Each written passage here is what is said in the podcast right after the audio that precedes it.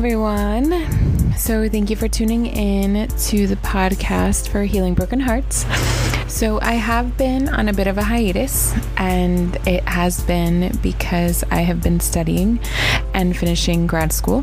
And I finally graduated in May, kind of took a break in June, and now kind of getting back into the groove of things now that we're in July. So, I had the amazing pleasure of interviewing Nicole, and this is our interview. So, stay tuned, take a listen, let me know what you think. I'm super excited for you guys to hear this interview, and I'm excited to give you some updates in some future interviews to come. Thanks so much for listening, guys.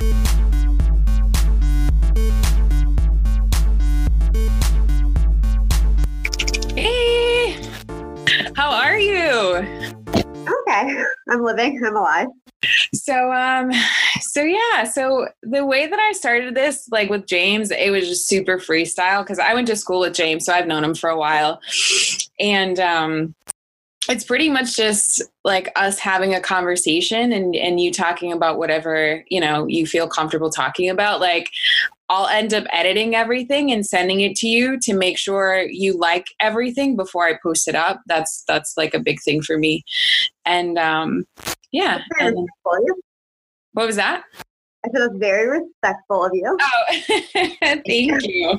I just know like it's so my one of my friends and I were watching a documentary on El Chapo and um it just made me realize how like people can have the best of intentions to like share stories but it can get completely misconstrued and completely like manipulated and turned around and I'm not I'm not about that. Like I want to make sure that we can get as close as we can to people understanding the story and you know Well, you know what the reality is, honestly? Yeah. Is it- I mean, so how do you pronounce it? Is it Riza? Raisa. Yeah. Riza? Yeah, yeah. I'm probably still gonna mess up. Sorry. um, I'm just sad.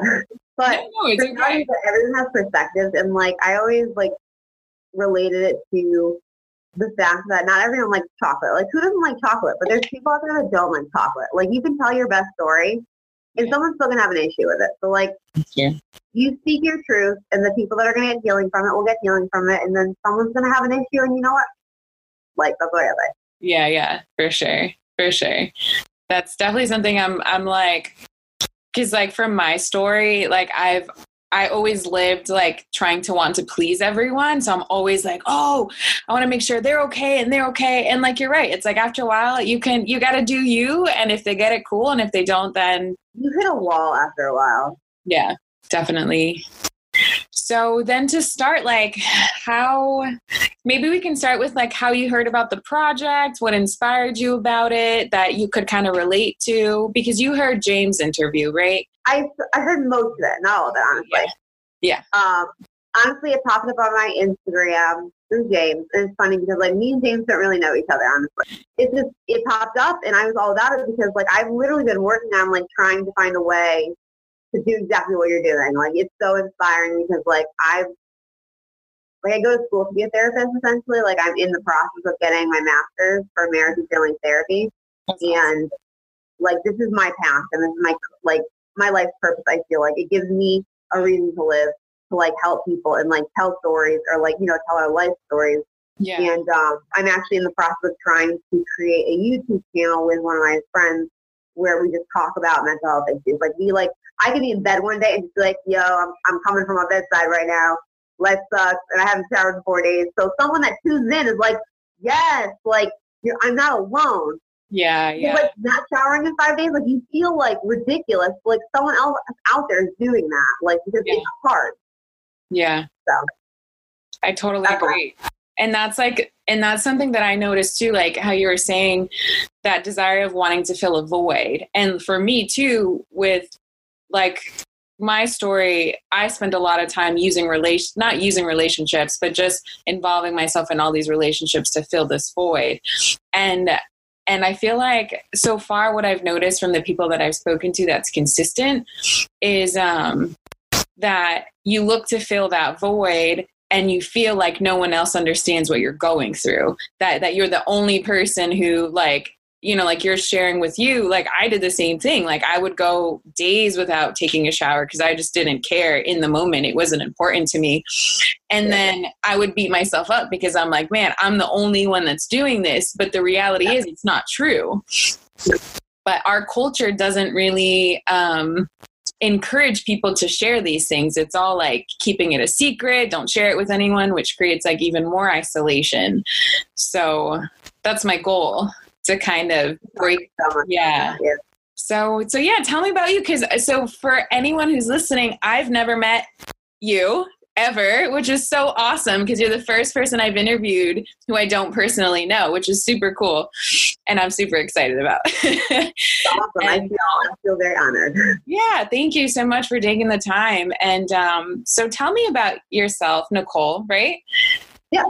I guess we'll start off with like the basics, the way James did. Um, so my name is Nicole Marie Wallace. I was born and raised in East Hartford, Connecticut. My birthday is May 21st, 1991, so I'm currently 27 years old. Um, I have two brothers. I have an older brother that's four years older than me, and then a younger brother who's three and a half years younger than me. And then I have two parents that are still together after like I think they're on 36 years of marriage. Wow. And I've like hands down the most amazing parents. Like yeah. there's I've never met um parents that are better. They did the best that they could and that's where some of like I guess the depression or disappointment comes from is like why I feel like why am I fucked up? Because yeah. they did everything right. Like technically it feels like. Mm-hmm. But I'm still, you know what I mean? Like everything still hurts. Mm-hmm. Um so uh, to give like a brief synopsis, I guess, like I was a very like confident child growing up. Um, in preschool, apparently, my mom told me I went up to the teacher and told the teacher that I was the teacher. I was like, I'm the teacher for today. Like I just was very confident and my parents never had to like worry about me being okay in like settings with other people. Whereas like my older brother, there was more of a concern because he was way more like reserved mm-hmm. and um, not not sure of himself. Yeah. And then honestly, like one of the questions you would send me was like, um, what are like big moments in your life? And honestly, what happened was 9-11 happened and then everything did. Yeah. And I've never been the same person. Yeah. Um, everything down to I started having panic attacks on the bus coming home because I was 11 years old when it all happened. And the bus comes over like a hill coming down to my house. And I would like worry. I'd like um, ruminate over this like thought of I'm not going to see their cars. I'm not going to see my parents' cars. I'm not going to see them. And if I don't see them, that means they're dead. Yeah. And like it would literally throw me into like a panic and I couldn't go to sleepovers anymore because I would like cry my sleepovers. And I thought at night because I lived on the um in the attic, like we had transformed the attic or um into a room for me and my brother. Um I thought that the house was gonna catch on fire, so I was convinced that it was catch on fire and then my parents would die and I would be like I would be abandoned. And this is where if I look back, that's where all the BPD started. Like it was starting to like brew because the abandonment issues were there for no reason. Yeah, yeah. So. So when you mentioned about September 11th, did you have like any friends or family there, or just being exposed to the whole the unfortunate tragedy? I think what it came down to, like I really looked it over because like this also makes me upset because like I didn't lose anyone, so I beat myself up over why are you so fucked up over it. Yeah. But like what I think it comes down to is we didn't process it as a nation. We didn't process it as a family. Mm-hmm. Like I came home and this is no like discredit to my parents. It's just we didn't talk about it. Like my feelings weren't validated. Mm-hmm. Like I was made to think that what I felt was wrong. Yeah. Um, was because we didn't discuss it. So then for me it was like, oh, like I must be in, I must be crazy. Like this doesn't mean anything. And then I also think I definitely believe in people being empaths and this totally relates to having borderline personality disorder, having extreme emotions and like feeling feeling like the radiation from everyone else. I think it's absorbed everyone's like pain. I've always done that. I've always channeled everyone else's mm-hmm. pain. Mm-hmm. So it just, I think I felt it all as like a young child, and it was just like this transformation of a time where like this realization of people die. I'm not like my innocence is gone and um, I'm not being heard. Like I don't have a voice, and my voice doesn't matter. So as that continued to kind of go, because I, I totally agree that one of the biggest issues that our country has is feeling like you don't matter, feeling like your voice is is insignificant. Exactly, exactly. And um, so when you started thinking that your voice didn't matter, what did that turn into? So did that start with um, because you had mentioned you had struggled with was it bulimia or anorexia? I like definitely I've covered all of them. Yeah. So so would that tie into that beginning in your life and yeah. Yeah, I think that it's kind of like the perfect storm if you think about it. Mm-hmm. It's not like a perfect equation. Which, like, as someone that struggles with something, at least myself, I'm a very like. It's funny. It's like the weirdest. I can't understand myself. Like, I'm artistic, but I'm not. Like, I grew up a dancer. I am like like a performing arts. Like, I can do all that, but I'm more so like a mathematical brain. So for mm-hmm. me, it's hard because I'm like, okay, one plus one equals two. So like x plus y equals z. So like, what are the parts that equal y? I'm fucked up. Like I don't. But the problem is that it's just like you can't. There's too many variables. So the way I try to understand it is just like 9/11 happened. As a child, I was exposed to, you know, historical like all these things. Like if you go to school to be a therapist, you got like you know playing part like historical events, and then how people like coped with it or helped you cope with it or didn't help you cope with it, and then your biological makeup, and then I was also I started um, cheerleading. Mm-hmm. And so what it comes down to is like a lot of addictions, which I consider an eating disorder addiction, and people can argue with me on this. I think most things are addictions, any form of them. I think most coping mechanisms are just an obsession with something.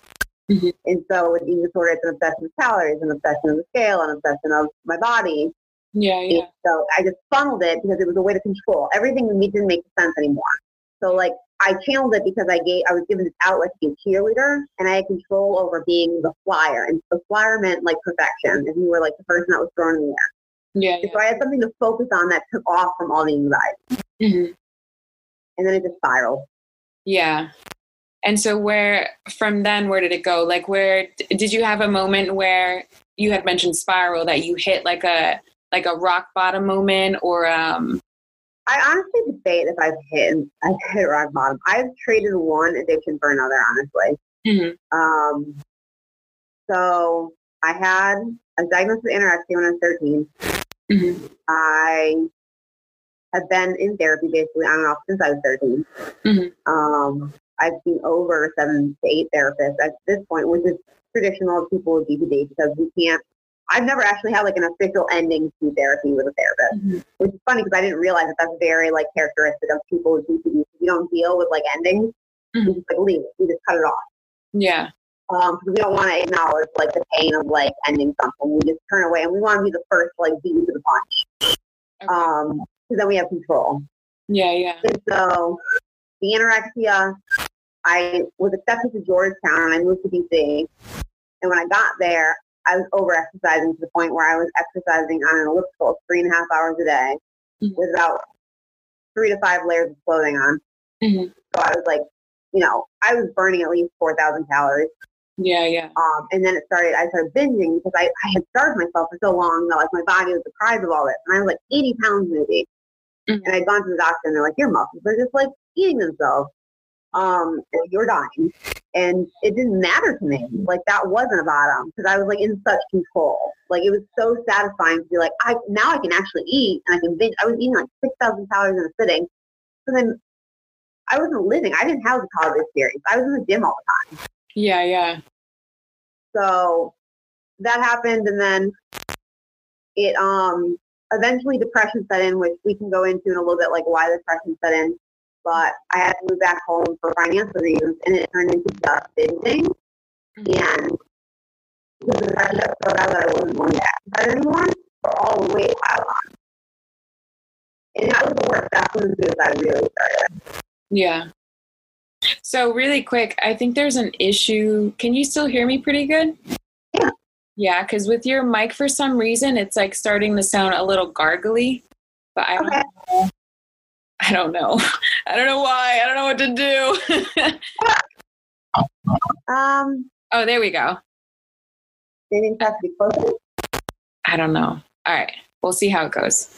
Um, drink break.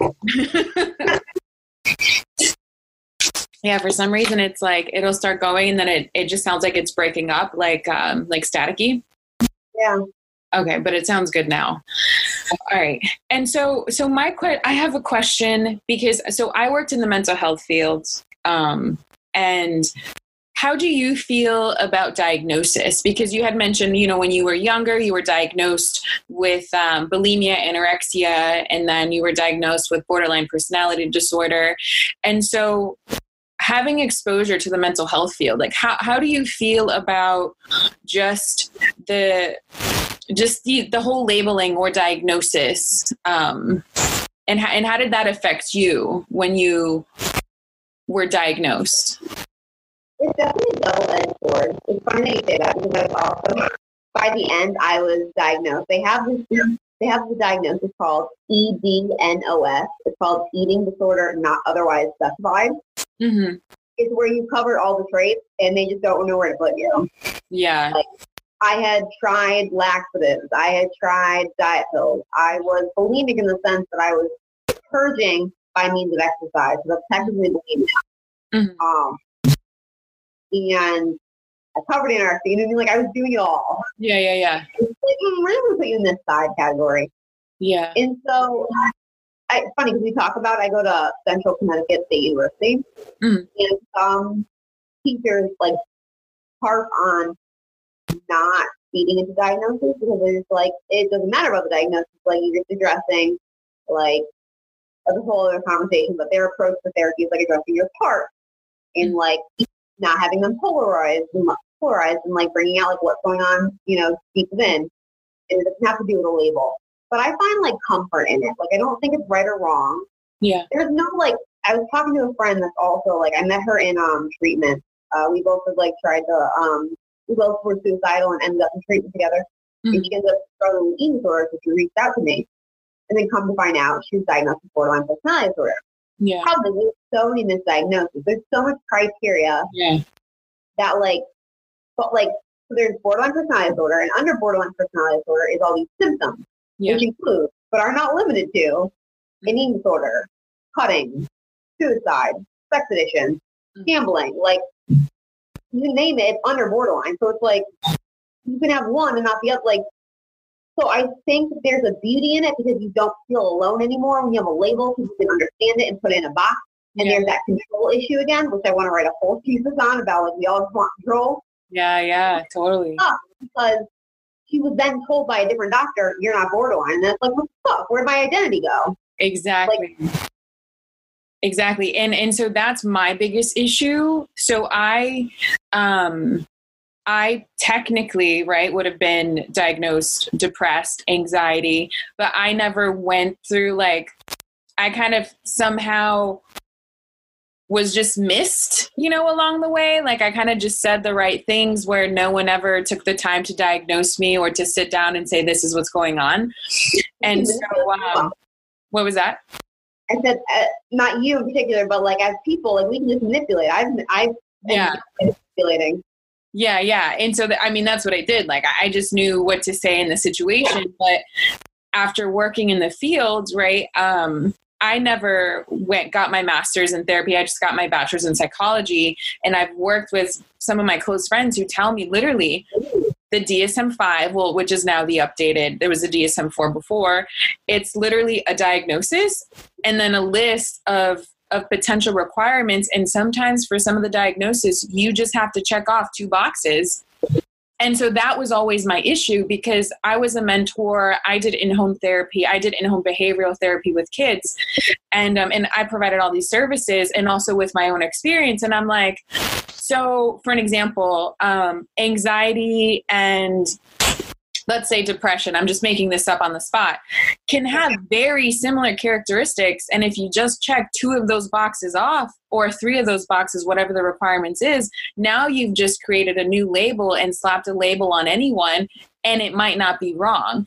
And so my issue has always been um, just just a concern with like how easily therapists will just you know next thing you know a person has been diagnosed with seven different things and you're like okay what the heck like what's going on Yeah, I literally have like every label in the book. There's, yeah, I'm anxiety, major depressive, PTSD, borderline personality disorder, like addiction, alcoholism. It's like Hmm.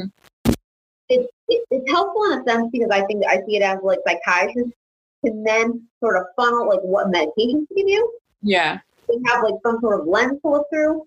Mhm. But that being said, like we're also like these labels are put on.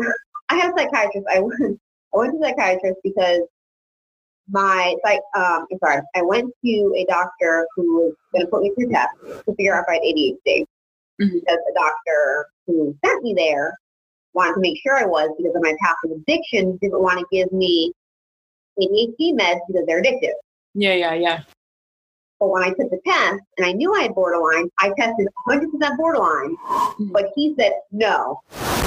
And my interaction with you, you have PTSD, not borderline. It's like, but then to qualify for PTSD, he said that I would, it's called a rule out diagnosis. I'd have to go to a second psychiatrist and do the same test over again and then interview with him and see what his ruling was. Yeah.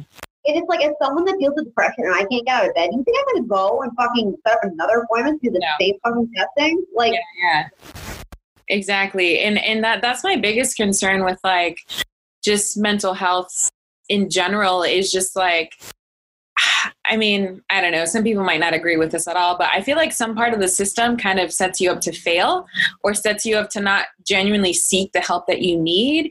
And um, it's Oh, just yeah. like, you know, I've had kids who who've been diagnosed three, four different things, and then, and not only that, you know, the providers, whether it's a therapist, counselor, psychologist, psychiatrist, have all different levels of education that are all rooted in different styles of therapy. And so, if you have one style of therapy that's behavioral, um, and then another style of therapy that's more cognitive, their approaches to mental health is completely different, which then influences their style of diagnosing and prescribing. And so, it's just like, you know, I don't know. It's just, it's so frustrating. it's so hard because you can't be like mad because, or not mad, like, but you can't like. It's frustrating. Yeah. You're allowed to be frustrated because like emotions aren't wrong or right, which is like tough because at the end of the day, like they're we're trying again. It goes back to like I said, like with the pieces I want to write. Like it's all about control. We're trying to control something. We're trying to create an answer when they're, they're we can't. We can't. Every human being in this world, everyone that will be born in the future, everyone that's been born in the past, has died, will always be significantly different from the next person. There will never be one person on earth that's anything like the next person. So to like minimize someone like a label, like you can't. It's not possible. But we do it because we have to find some sort of control in the situation to like make some understanding in our mind Yeah. of like what do we do to help these people. But it's so it's just so frustrating because like we're not doing enough. Like we can do more. Like I'm not we shouldn't be prescribed like prescribed pills because there's some people like borderline personality disorder. We have literally a biological makeup, like my amygdala is smaller than other people that don't have borderline personality disorder. But like you could do more in terms of like preventative care Mhm. and at a young age teach kids how to like use emotion regulation and deal with like the fact that they have alcoholic parents and teach them how to not use alcohol as like a um a, whatever you call it, like a coping mechanism. But we don't do that. And I feel what I've noticed um, is that instead of of creating that form of solution where you're educating children at a very young age to use different kind of healthy coping mechanisms, it's like more tests um, are created to create more labels. And like I don't know, this is like a quick side tangent. Like I don't know if you've been aware of like that whole Enneagram phase that we're going through, which is like Oh. so it's pretty much like this test that you take and then after you're done answering these questions it's it's, it's essentially like a personality test. And then it tells you what number um, you more likely are and then each number represents a different thing. So like um, a seven would be someone who is um, open to adventure but has a difficult time with commitment. And then like i think a nine is like a peacemaker so you're always trying to create an environment of peace.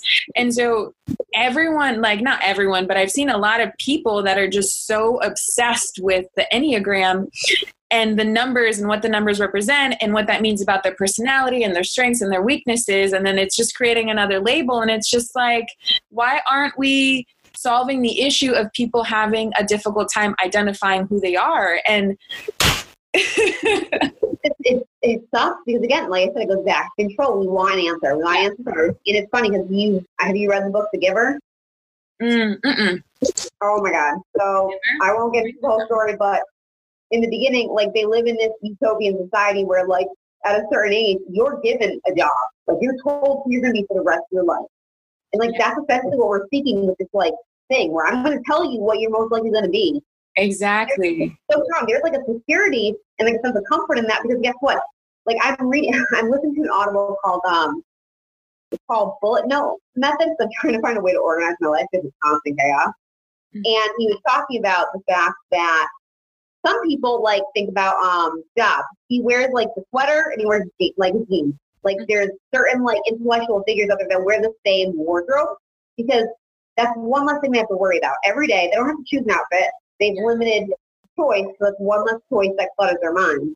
Mm-hmm. And so if you live in a society where we just assigned a job, it's one less thing you have to fucking worry about. There's some people that walk around and never find they feel like they're passion.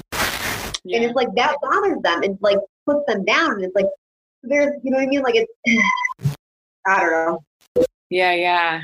I know. It's and it and for me the biggest frustration with um just labels in general, like like you say, I think I think labels do have good qualities about them just kind of creating more of an answer um, kind of helping you have more control of what's going on like a diagnosis or um, you know personality traits or whatever the label may be but I think because of the control issue that our culture has, it can be a double edged sword.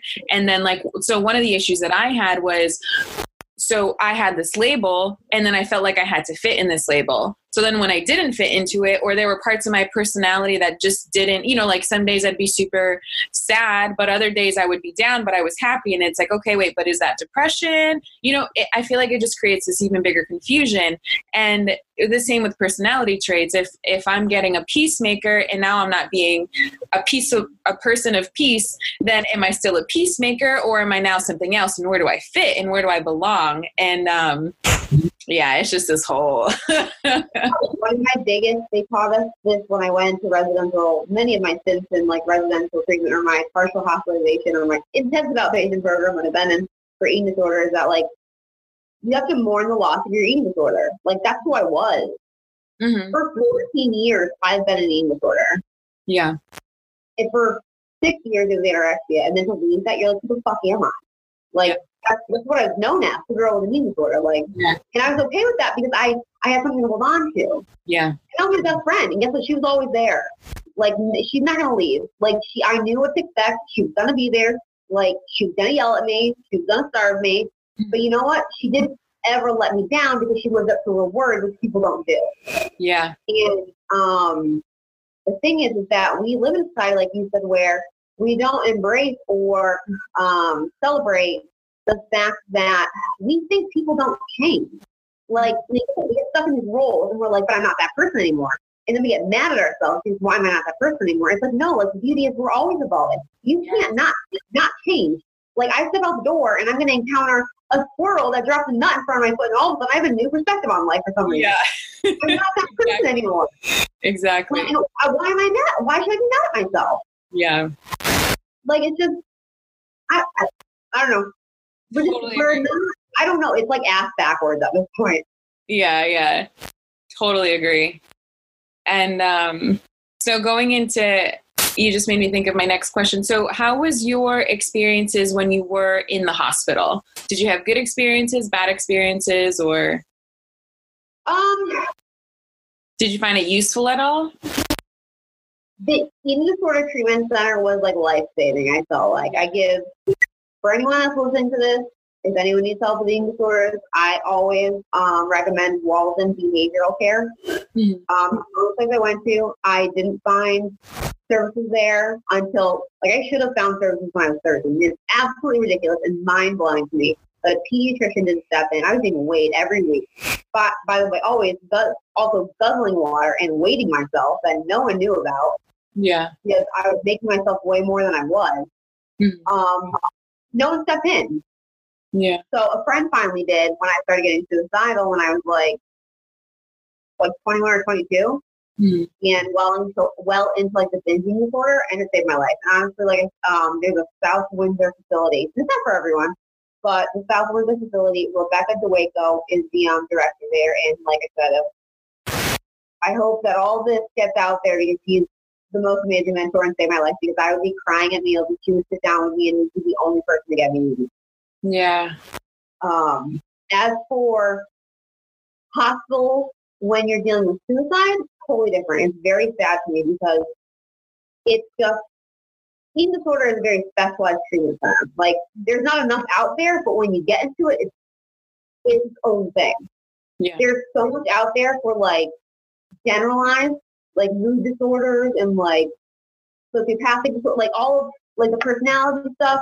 But you're all grouped together. I was in a treatment center dealing with like having tried to kill myself and self harming with a man that was painting murals and thought he was painting like the Mona Lisa. Like he needed a different type of help than I did.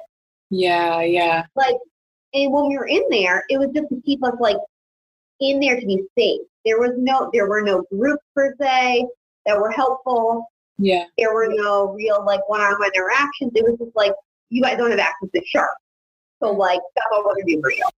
Yeah. And that's mind blowing to me because like how long have people been dealing with this that like we don't have more out there? Like why have we stopped? Why have we not done more? Yeah. So I you just go in there and I me and my friend talk about this who want who me and her want to create the YouTube page. Like you walk out of there and it's like nothing's changed. Mm-hmm. Mm-hmm. Like they they've helped with I'll give this credit. Like when they put you in there, you get like a stint of time of safety, if that makes sense, or sobriety, yeah, so that like you get like perspective. But, like once you're on the real world, the real world steps back in. Exactly. And you weren't given any coping mechanism. Exactly. It's it's just like a buffer period. It almost feels like like just to get you to get through a week or two weeks, and then out back you go. And then it was like insurance. How long are we going to keep you? You don't got money. You don't have insurance. We can't help you. Mm-hmm. Which blows my mind. Blows my mind. And then I have always been kicked out of the eating disorder treatment center like too soon because my insurance wasn't going to cover it anymore, even though I wasn't ready. Yeah. And like, and so that's like part of my passion is because I, I, know that there's so much stuff that's going on, right? There's so many issues and so many problems. But I truly hope that everyone who's listening to this, it sparks that fire within themselves to realize that we're the ones that have to do something about it, right? We're the ones that need to to start you know if this is inspiring you or touching your heart to like go out there and figure out what the heck needs to be done because it's it's ridiculous that like for me I didn't even make it into any form of help because I knew how to answer the questions correctly but had someone taken the time to truly sit down and genuinely ask me questions, I, you know, they would have known quickly at the amount of times that I had already tried to commit suicide, made it through the hospital, and never got any help. You know, like like little signs that people would have picked up if they would have taken the time. Like it's so frustrating. Like I always said that with I went to Georgetown for two years. Like, you know, like not for nothing. Like that's the second tier Ivy League school, and like they're accredited and should have like think that they should have some sort of concern about their appearance. Yeah. I'm dying, and no one said anything to me for a moment about like coming into a class, like literally, like with my five layers of clothing on, drenched in sweat, or the fact that like the gym people saw me seven days a week, or the fact that the doctor took the test on me, that the chemicals being released in my body were saying that my muscles were deteriorating, and nothing was done. Yeah. Like, I'm sorry, I understand that at that point, like I should be an adult, but at some point, like someone has to intervene. Like, why does no one care enough? Yeah. Like I literally I keep it short and simple. Like a couple weeks ago, like this is the type of person I am. I walked outside and a girl and a man, a clearly like a couple, were panicking at their car, and I was like, I don't know what's wrong, but I'm going to go up and help. Yeah, yeah. And kind of find out like it was as simple as like losing a phone, but I did everything. Like I went to Verizon next door, and like we did, I did everything to help them. It's like not enough people do that, and I'm not tooting my own horn, but I'm like, I have my like you know things that hurt I'm not the best at or the things that I fucked up and I'm not the best person in the world. But I don't understand why people don't care enough to help other people. Yeah. And a lot of it is just a simple question or just a simple check-in or, you know, like and that and that that really doesn't happen. It it blows my mind that it really doesn't happen. and i mean because i know for just with my experiences there were so many opportunities where um people could have just like i don't know how to explain it. Like not to like i'm not blaming any of my friends right? Stuff happens. It's i totally understand. I was young. We were all young. But i had mentioned things that had someone just been like hey is everything okay? You know? Like something that's and it was completely avoided. It was kind of like the the elephant in the room and you're just like oh I've always been that person. Like I think about it now to like talk too much, and it gets me in trouble. And I get it. I get it. Like I I have the ability to overanalyze people and like tell it to you bluntly, and it gets people mad, and I make enemies. But like it makes me think. And in middle school, there was this girl who was struggling with an eating disorder, and she didn't think she had. Well, she rationalized that she didn't have one because going back to the labels, didn't qualify based on the criteria to have one. yeah But she literally was so depleted. I mean, like, it was impacting her life so much that to me, like, an eating disorder is an eating disorder if, like, you, if your life is so impaired yeah by the fat, like, the calorie count or your weight or anything. If, like, you can't get out of bed someday or what you wear is, like, too tight to you, like, in your mind, like, it's fucking up your daily living schedule, like, that's an eating disorder. yeah And there's also disorder eating. But anyway, I went and got help for her, and she was mad at me. She was mad at me for years. But I like literally called her out on it, and she was like, "She was like, you're trying to like." Her rationalization was, you know, you're trying to take the light off you. And I was like, "No, I know I have a disorder. Like, I'm, I know that. Like, that's comforting to me because I have an identity now. hmm But like, I'm trying. I'm always the one to be like, I will say something. Yeah.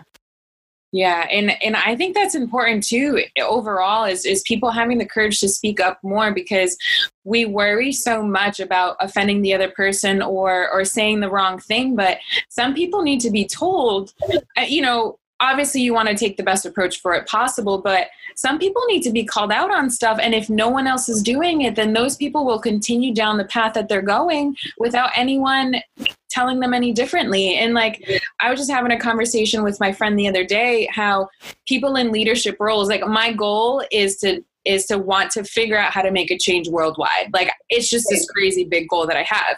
And no, and we were talking about how that includes calling people out when they're in leadership roles that are doing things that they should not be doing.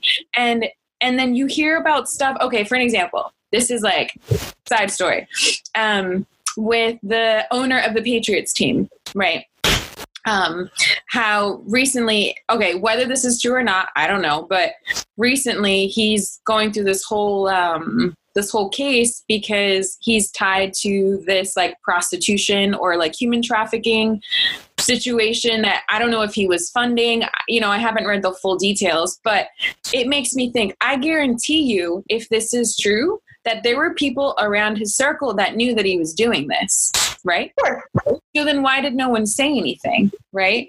And so that just goes to show that that we culturally cower down to people in power or you know maybe we don't have the confidence to speak up but why is no one saying anything the same thing with the whole me too movement where you have all you know like all these people that are going through all these situations and i know damn sure that people knew what was going on and no one said anything. So for me, it's just like I, I want to encourage people to have that courage to speak up. If you see someone that's sad, not to be afraid to go up to them and check and see if everything's okay. Or yeah, go ahead. I'm like ah. you made a point. Like I, I can't even remember his name. This is so like it blows my mind, and I feel like it gets me like tearful because I, when I was at Georgetown my freshman year, there was this guy. Mhm. I asked, I think his name was Jason, and like I wish dearly I knew how he was doing because like I didn't see him after he went to the hospital.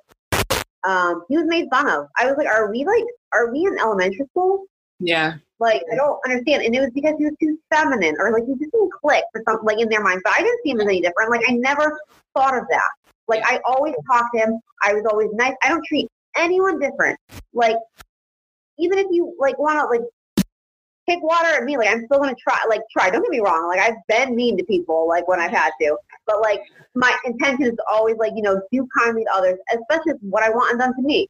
Yeah. And I got a call when I was at the gym, of course, at the gym one day, and I was listed as his emergency contact. He had tried, or at least, um, uh, what do you call it? Uh, I can't think of where I'm looking for now. Oh my god.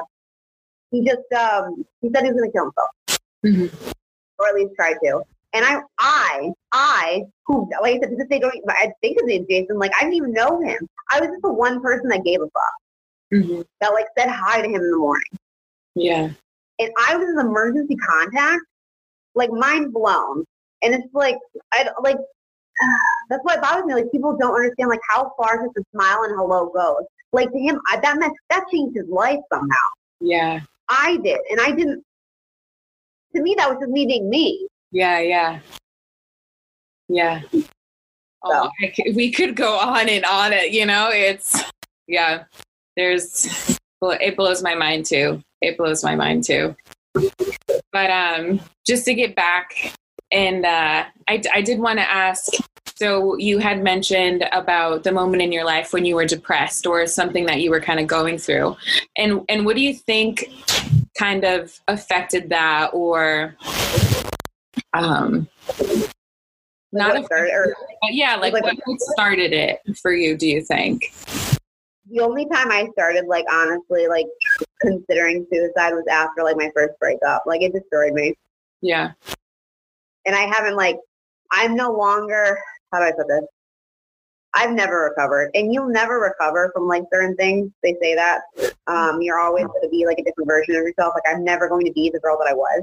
Mhm. I went from like I played every sport, I danced, I played two instruments, I was valedictorian of my high school.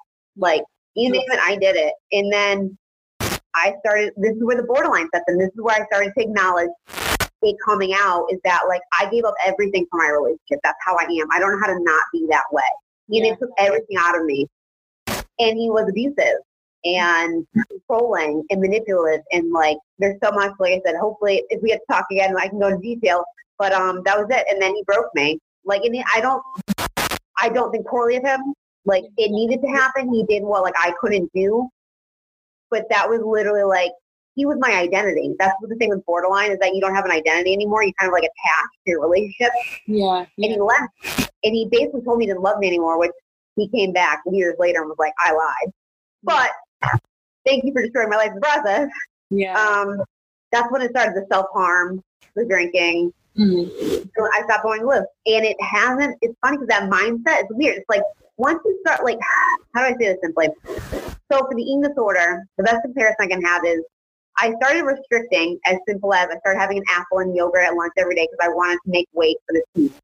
But because it became a habit, as we all know habits form, it snowballed and it became ingrained. It became like in the neural pathways. Mhm. Like it just exists now. Like it's, a, it's who I am. Yeah. And the same thing with this suicidal ideology. Like it just became so paramount that after a while it was just who I was. Like it just how do I unthink that? I don't remember anymore like what it was to not feel that way. Yeah. Yeah. But I don't necessarily want to die anymore. Like I definitely like it's definitely a fleeting thought often. Like there's many times where I'm like, hmm, it'd be nice if I just didn't have to be here anymore. Yeah. Because I don't want to fucking do this. But it's not an active thing anymore because after my eyes used, then it's just a little bit like that. That's why I think, like you were mentioning, it's so important to just be the best you can to every single person you come across because you never know what they're going through. Exactly. And then you can't like then at the end of the day you know you're your best. Like you said, do you do your best to try and help people obviously. But like sometimes that's there's just that's all you can do. So, so what do you do? Um, so now having gone through that depression and you know it, even it being something that you can str- you struggle with here and there um what do you what helps you like what do you do to kind of get you going through the day Honestly, like I'm still struggling with that. I'm Yeah. pretty much still in the thick of like I traded like one addiction for another. yeah honestly. Um, I started like drinking a lot in the past because it made me stop thinking about my body. yeah Um, so in a sense, like alcoholism actually helped me get over my eating disorder yeah because it built up enough time not thinking about it yeah yeah that it didn't become a behavior anymore. Mhm. It's always there, it's always lingering, don't get me wrong, it always resurfaces. But like not to the like the potency that it used to have. yeah But then the alcoholism distilled it. Like there's always an addiction for something. Yeah. And um I'm still definitely battling that and um the best thing I'm trying to do now, I'm trying to like cut back on the things that I used to love or at least finding that structure again. So like for instance, I just joined the flag football team and that's Nice. been the most like so far it just started like I'm not good. yeah but it's the most healing thing because I'm active again. Like I feel like I'm such a team player. Like I love being around people in that vibe. And like I used to play soccer and softball, and I dove for the guys swim team. Mm-hmm. Um, so it's just that so far has been helping. And then I'm trying to, like I said, make that YouTube page with my friends. It's like writing down a list of things that you miss and or things that you want to aspire to be, and then breaking it down into small steps and taking those small steps. And it's fucking hard. Yeah. Like I'm not there yet at all. But like my first step was joining this team. Yeah. Yeah, and I and I think too for everyone who's listening, it's it's having that understanding that it is a process and it's a daily process. It's not just like one time. Yeah. Exactly. And and I mean I even have conversations with my friends now like right now I am in the best place that I've ever been. Just overall like having more enjoyment in life and and but I notice when I start slipping because I, for myself personally, I know that I need to have a structure. If I don't have a structure, I start falling into that those same old patterns again.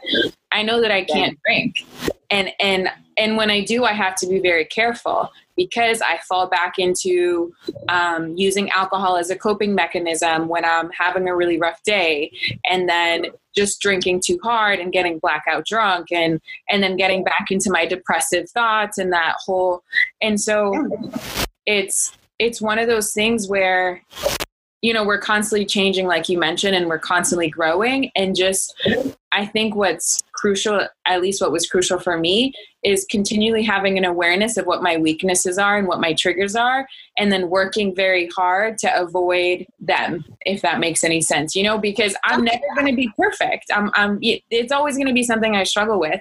You have to know who you are. Yeah and it's like I know what I'm born with. You know what I mean? Like I'm handicapped. Well, handicapped in some way. Yeah. Or, you know what I mean? Maybe because we have superhuman powers. Like we all are like equipped with different things. Like I get to feel intensely. Like I'm gonna feel love like no one else will, and it sucks because at the same time I feel pain in such a like like a way that's suffocating. But then again, like I said, like I give a love that no one else is ever gonna get. Yeah. And I have to use it to my advantage, but then also know where those weaknesses lie. So every day I have to wake up and make that choice. And I've told myself in the last couple years, I was like, I have two choices in life right now. I'm either going to excel as a therapist and like help change this world, or I'm going to die.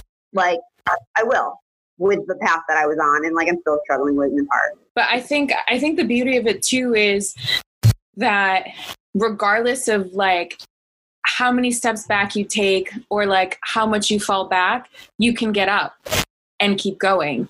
And and right now you know like like you mentioned it's still something you're constantly struggling with but the fact that you're still pushing forward and having this desire to want to help people is going to keep lifting you up and getting you through until you're at a place where you look back and you're like wow. You know like just getting to a more like positive headspace or just a more um not you know not saying that you aren't but just uh, a better place than where you are now and how you're feeling now. And like, oh, yeah.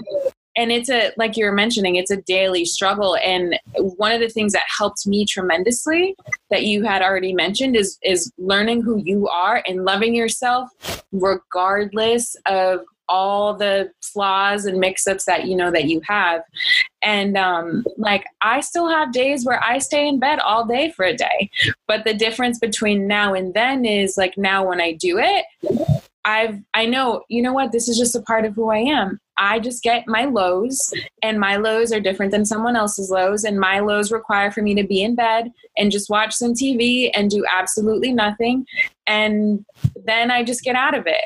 But um I, I no longer beat myself up over it because I just know that that's who I am and it's it's okay. But I don't like you know, I don't know you. Well, I do now, kind of.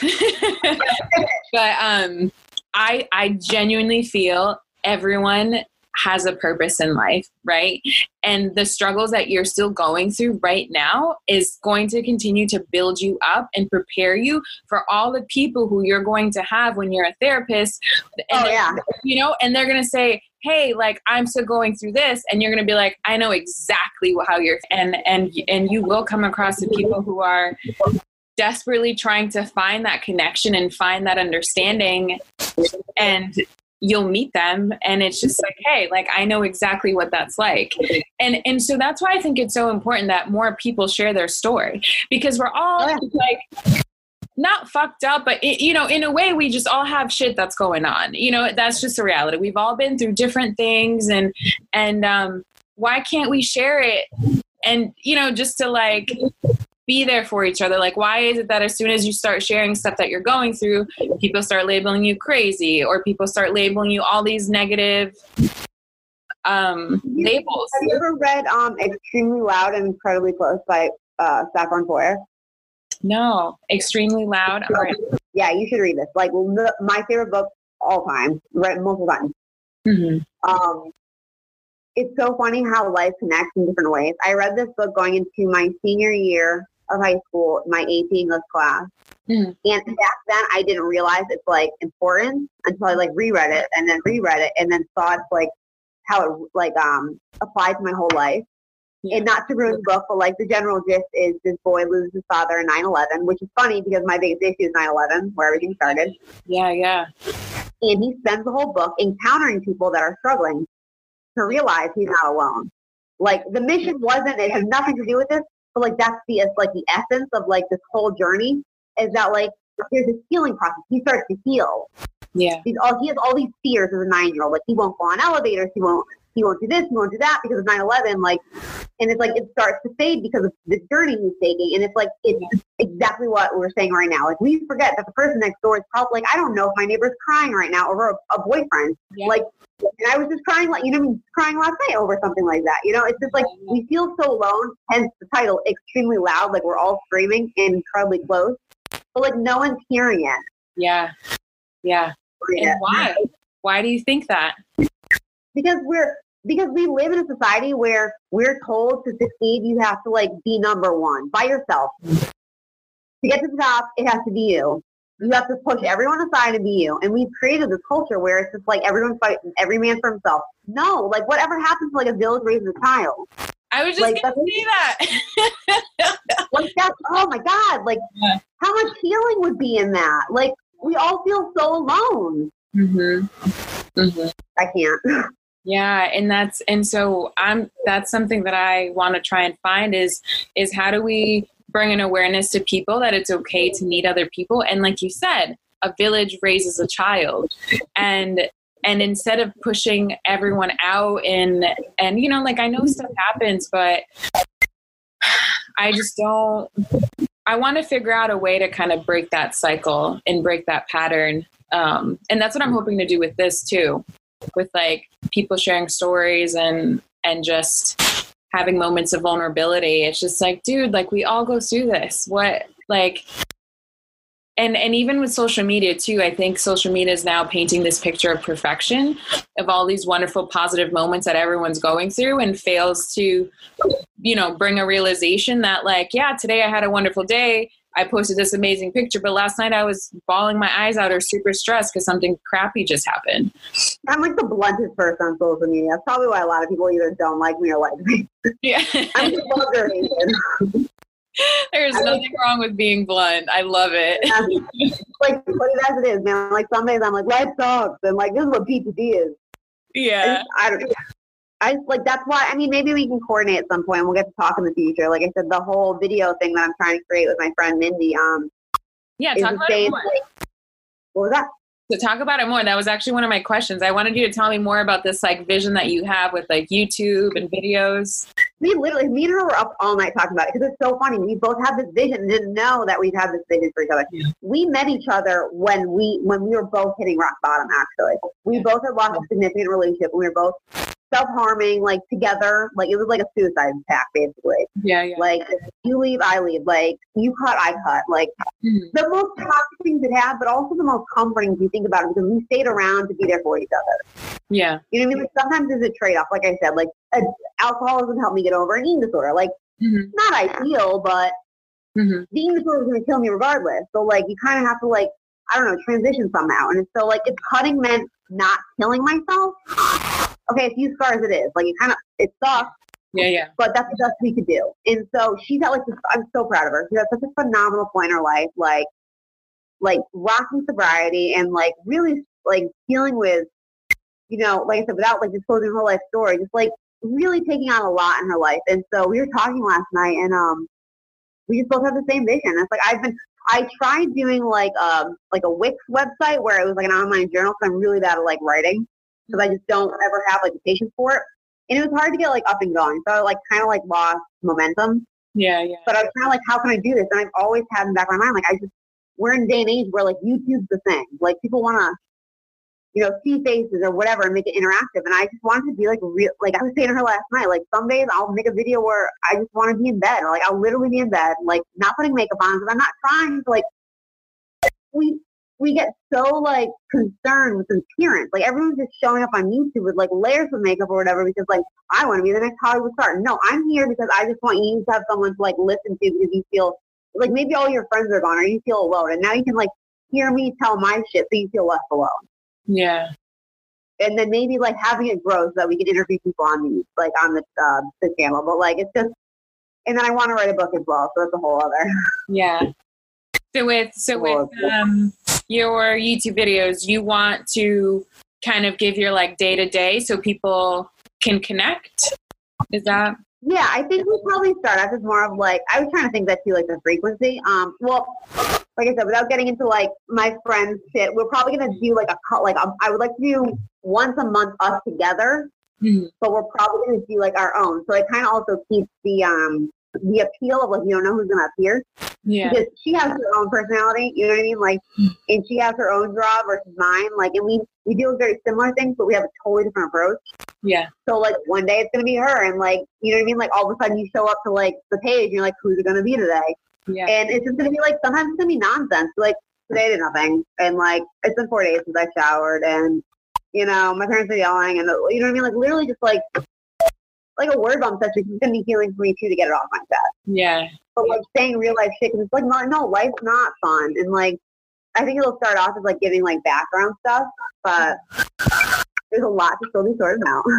Yeah. Well, and like and like you mentioned, you know, there like there's so many great moments about life, but there is moments that suck. And and that's just how life is. You know, the good comes with the bad and and um as a culture we try so hard to kind of hide the bad and only talk about the good.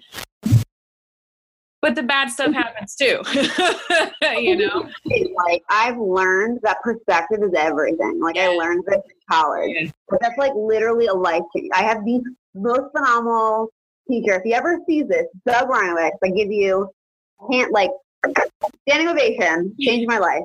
He said the like something along the lines of a reframe can change like change a life or save a life.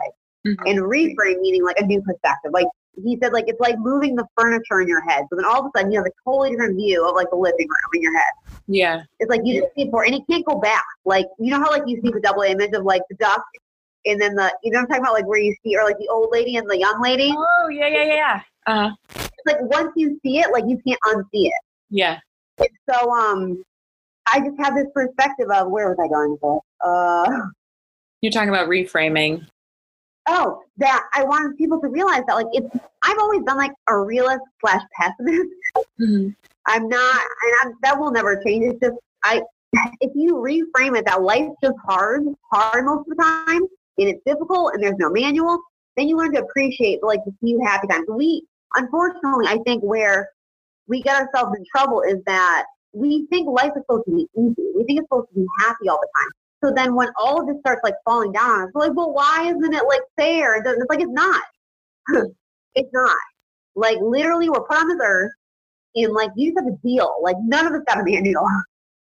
And it's just like so then you start to reframe it as like, oh, so like ninety percent of the time it sucks.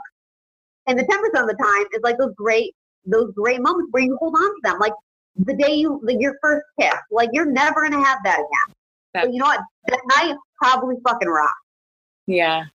And it's like you have you have to hold on to those. And people like when it gets really dark, and I get this because I've had many dark moments. Like you, it all goes away. Yeah, definitely. And I think like like because in James' um, interview, we had talked about that too, but just perspective. And um, the point that James had made is, you know, you have two you have two choices. You can either choose to view something in a positive way, or you can choose to view something in a negative way. But it doesn't change the thing that happened. It's just how Yeah. you decide to approach it and process it. And um, Yeah. and I totally agree with too. Like at least where I was then, there is there is a lot of negative things that happen. And you can't really change it. You can only change how you respond to them and react to them. Um, I do, I, I, can say that where I am now, I do see a lot more positive in things, even if negative things take place. But it's because I choose to view everything in a more positive um, perspective than I was before. But it had like nothing in my life has changed. It's just the way that I've like I choose to see all the circumstances that are taking place. And I would argue that you're not necessarily seeing in a positive light because I know some people have an issue with that word, such as myself. Mm-hmm. Um, more of it as like a, it's a what do they call that? Like a um, it's just a an instance to learn, like a, a, a, checkpoint where it's like, what did I learn from this? Like if you're playing a video game and it's like you get that checkpoint where it's like, what did I gather in my knapsack? Like it's just like shit's gonna happen, whether it's good or bad, which again, subjective. Yeah. Um, and you just have to the way you are gonna be able to process it and move forward essentially is just like having to frame it as what can I take away from this? So like I literally just lost my best like not lost physically speaking. My best friend chose to essentially walk away from me. I played my part in it, but like this morning was basically like, no. And I was like, you know what? I cried and it sucked and I lost a great friend, but at the same time, it was a learning, you know, a, I have to appreciate the five years I had with her yeah. and at the same time take away from it, like, what did I learn? Yeah, yeah. Like, you know, and what do I learn about myself? And like also learning something about like, what do you put up with?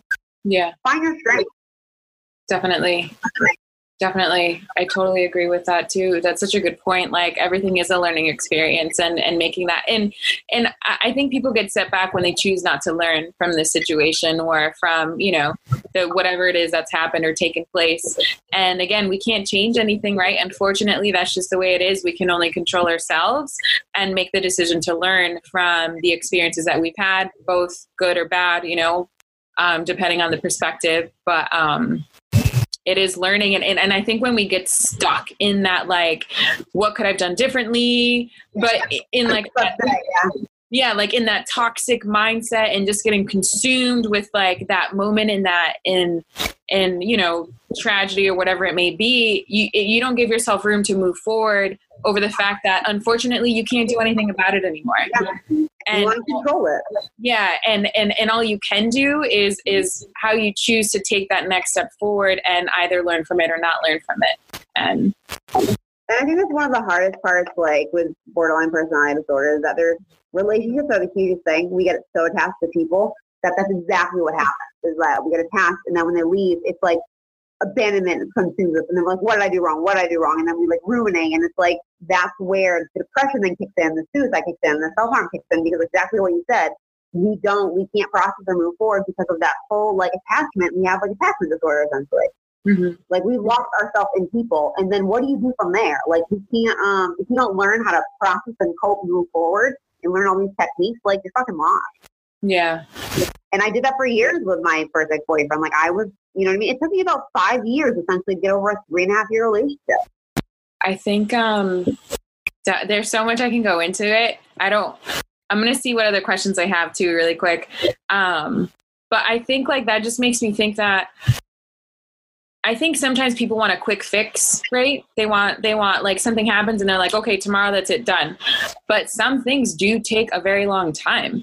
Like yeah. I, from from all like when I I talk about my story, there's like this 10 year span of crap that just kept piling up and piling up and piling up.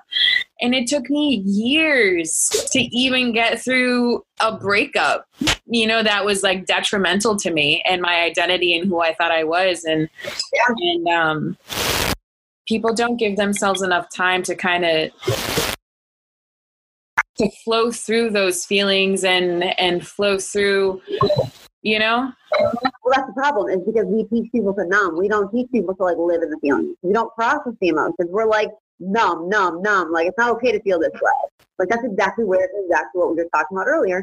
Teaching kids how to properly like regulate emotions or like process emotions. We don't know how to do that. Yeah. And like for me, I still remember I talked about my amazing yoga instructor, Kendra. Like she, like one of the quotes, she quoted this guy, and like what stuck out with to me the most is she said, um, it, life is like riding a wave and and you have to just embrace that wave when it comes whether it's a wave of anger or sadness. Allow yourself to feel those things and then move on from them but feel it. And um yeah you're t- we do live in a culture that just numbs. And um and, and it's something that has to change for sure. It's something that has to change. And what was that? That it starts with us yeah. I know. That's why like I'm like want to yeah. people, dude, and just be like, come on. I, I'm I'm sick of it. It's like enough is enough. Enough is enough. Yeah. Talk about it. You're like so many things. Yeah. get so worked up and like I do. I get intense, man. I've gotten like literally I just came out the guy that I'm talking to and was like right in the riot act because I was like, feel And that's another thing too with men. In that culture of men not feeling. Oh that's a whole nother thing. But I mean, I'm literally so I I can relate with that.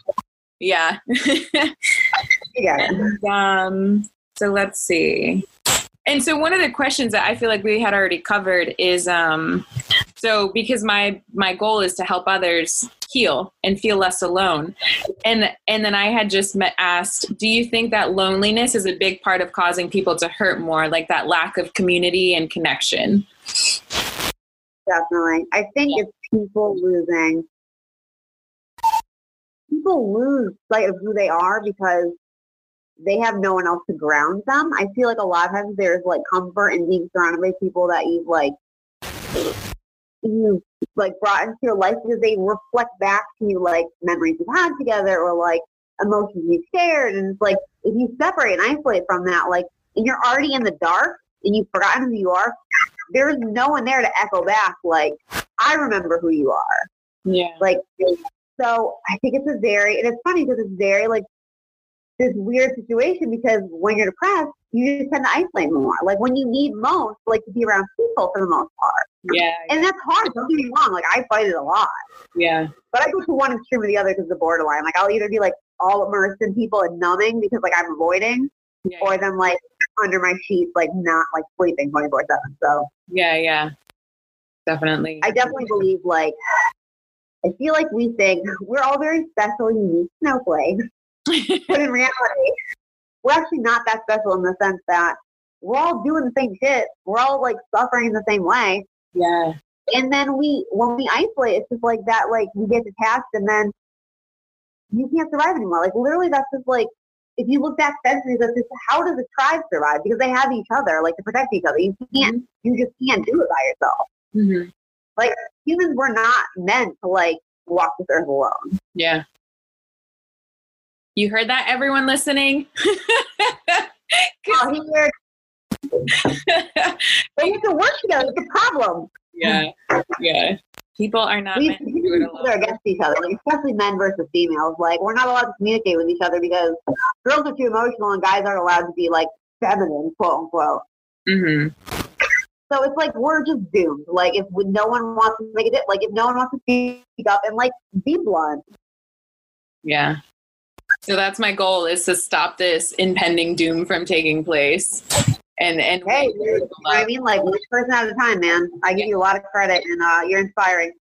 Thank you. I mean, you you even talked about people who were one person who was life changing. That all that's all it takes. Just one person to just create that movement and and create that shift. And um, so like my life was saved by a man. Yeah, by one man saved my life. One phone call from another state away got the cops to my parents' house, which got to my house, which saved me a dime when I was unresponsive. Had he not done anything, I wouldn't be here. And I don't think people realize the impact of one human being. You know, there's this idea that like, no, you need like all this stuff, all these people, all this big um, shift or impact, and it's like, no, one person. And, and even that person you mentioned that you hadn't even really met or knew that well that had you as an emergency contact was like he felt like he wasn't completely alone. One person. That's it.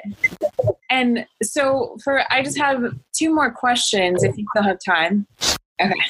So one of my questions, what do you think is the biggest victory that you've had? Or one of the victories that you have? because even though you're still going through struggle, right? Because we all still go through struggle. There's always these moments I feel like we can pull from that that is like a, a success, no matter how big or small. Honestly, I think it's like the eating disorder will always be like you have to eat every day, so it's always gonna be lingering. Mm-hmm. But honestly, like finding recovery in that that was 14 years of my life. Like that's yeah. I'm 27. That's more than half my life that I was dying yeah. from eating disorder. Like I'm telling you, like like like I said, it still comes up every once in a while. But like I was escalated to the scale. Like I, if my scale wasn't with me, I brought it with me. I went to France with my senior class. Um, my AP French class, and I brought a scale with me. Yeah. Um, uh, I counted calories. I barely ate there. I lost weight somehow still. Like, yeah. I might actually not, I'll even pinpoint it better. I stopped counting calories. Like, I don't, I used to, I never thought that day would ever happen. Yeah. Like, I was like, it will never happen. And I know, and hopefully there's people out there, like, when this gets posted, I'll share it with the people that I've been in treatment with and they hear this, that it's like possible because I swear to God, like, I would know every day my rolling, like it was just like a, a math roll every day. I can tell you like anything you ask me, I know the calorie count. Yeah. To this day, but I don't at least like it's not there anymore. I just eat. Yeah, yeah. I never thought that'd be possible. And I think that's amazing too that you're sharing that because sometimes people think because they've been struggling with something for so long, right? You mentioned it was something you struggled with for 14 years. And we think like, oh, fuck it. Like that's, it, it just is what it is. But we can overcome yeah. things that we continually struggle with for a long period of time. And, and that's what I want everyone to understand too, who's listening to this. It doesn't matter how long or how many years it's been that you've been struggling with the same thing over and over and over again there is potential for that to change for you to have victory over it. And um and i just don't want people to that. that's because that's awesome. I'm proud of you. That's so that's awesome. Yes um i don't think i give myself enough credit for it but it's um it's funny i've never given myself a lot of credit for a lot of things but like i said i i thought i thought it was going to kill me. Yeah. Like i was pretty upset. Like I was like, if I ever in this way, like I am, I was like, if I ever like, I'm not gonna say numbers because, like I said, if anyone, this is like pro tip: if you're ever with someone that's eating disorder, never mention numbers. So I won't say the number, but I was like, if I ever get to X amount of weight, I was like, I'll kill myself. And I still dealt with food suicide stuff, but like I am well past that way, and like here I am.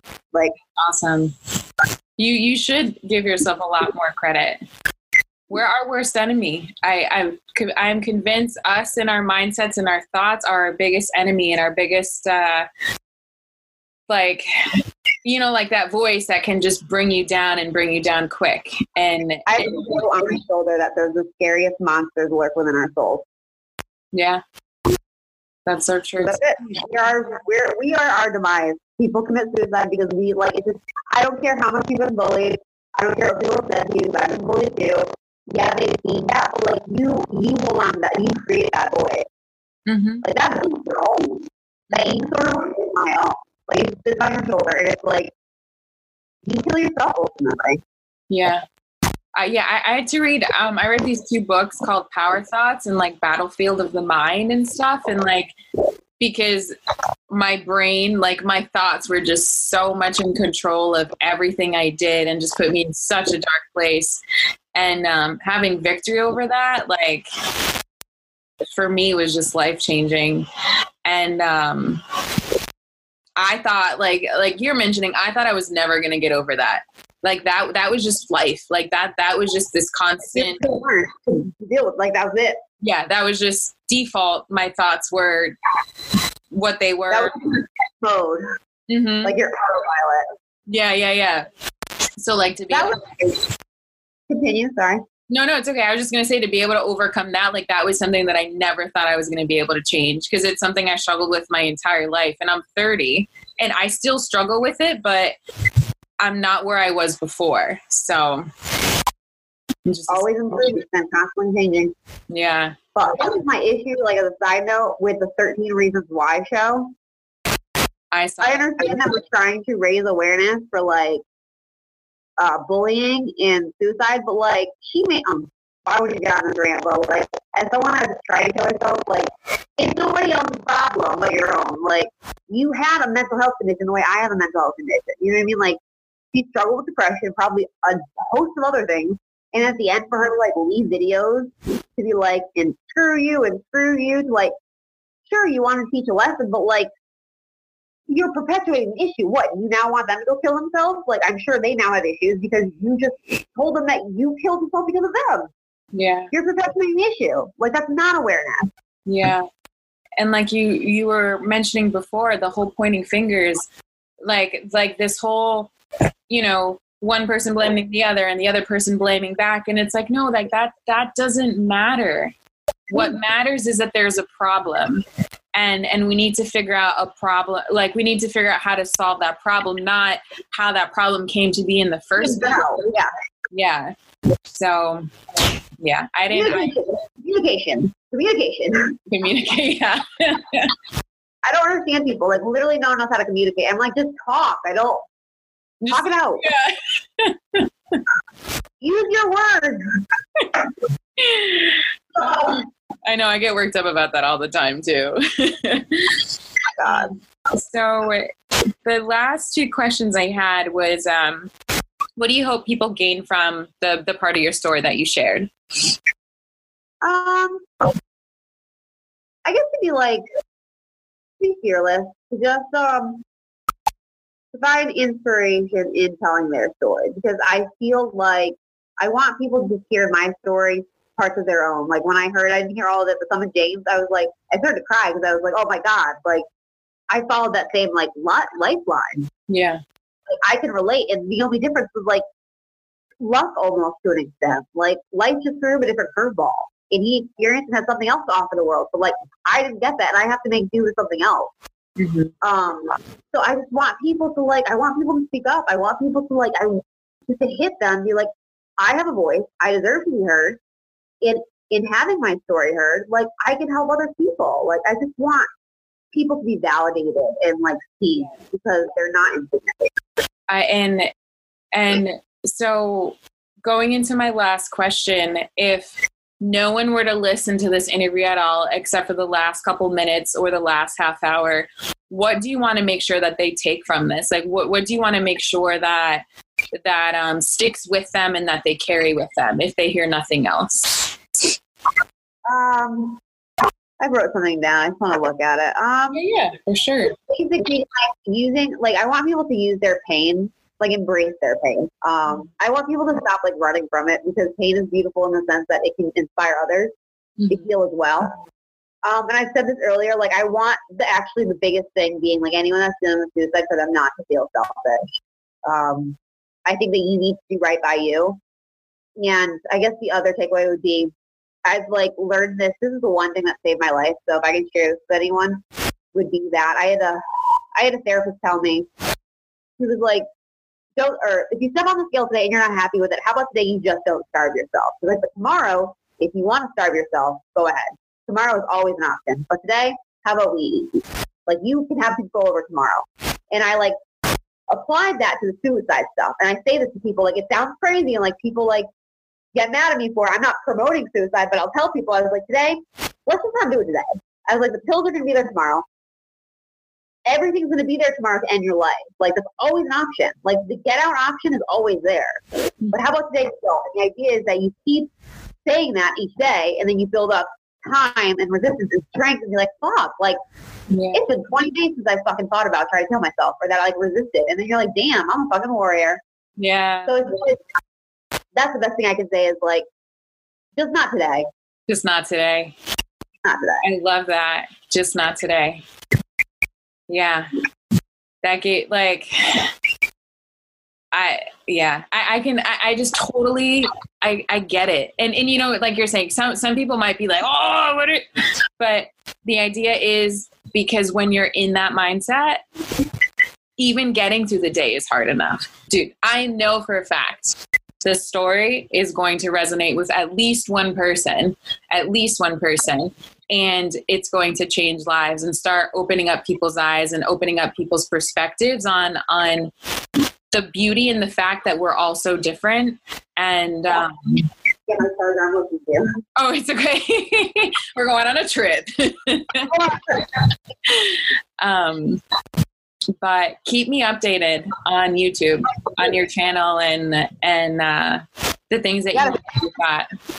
Well, thank you. Seriously, thank you so much for taking the time to talk to me and just like be vulnerable and put yourself out there and share a part of you that I know will change people's lives. And whether people agree or disagree, like the point is we each have our story and we're entitled to share our story and our perspectives, and it's okay.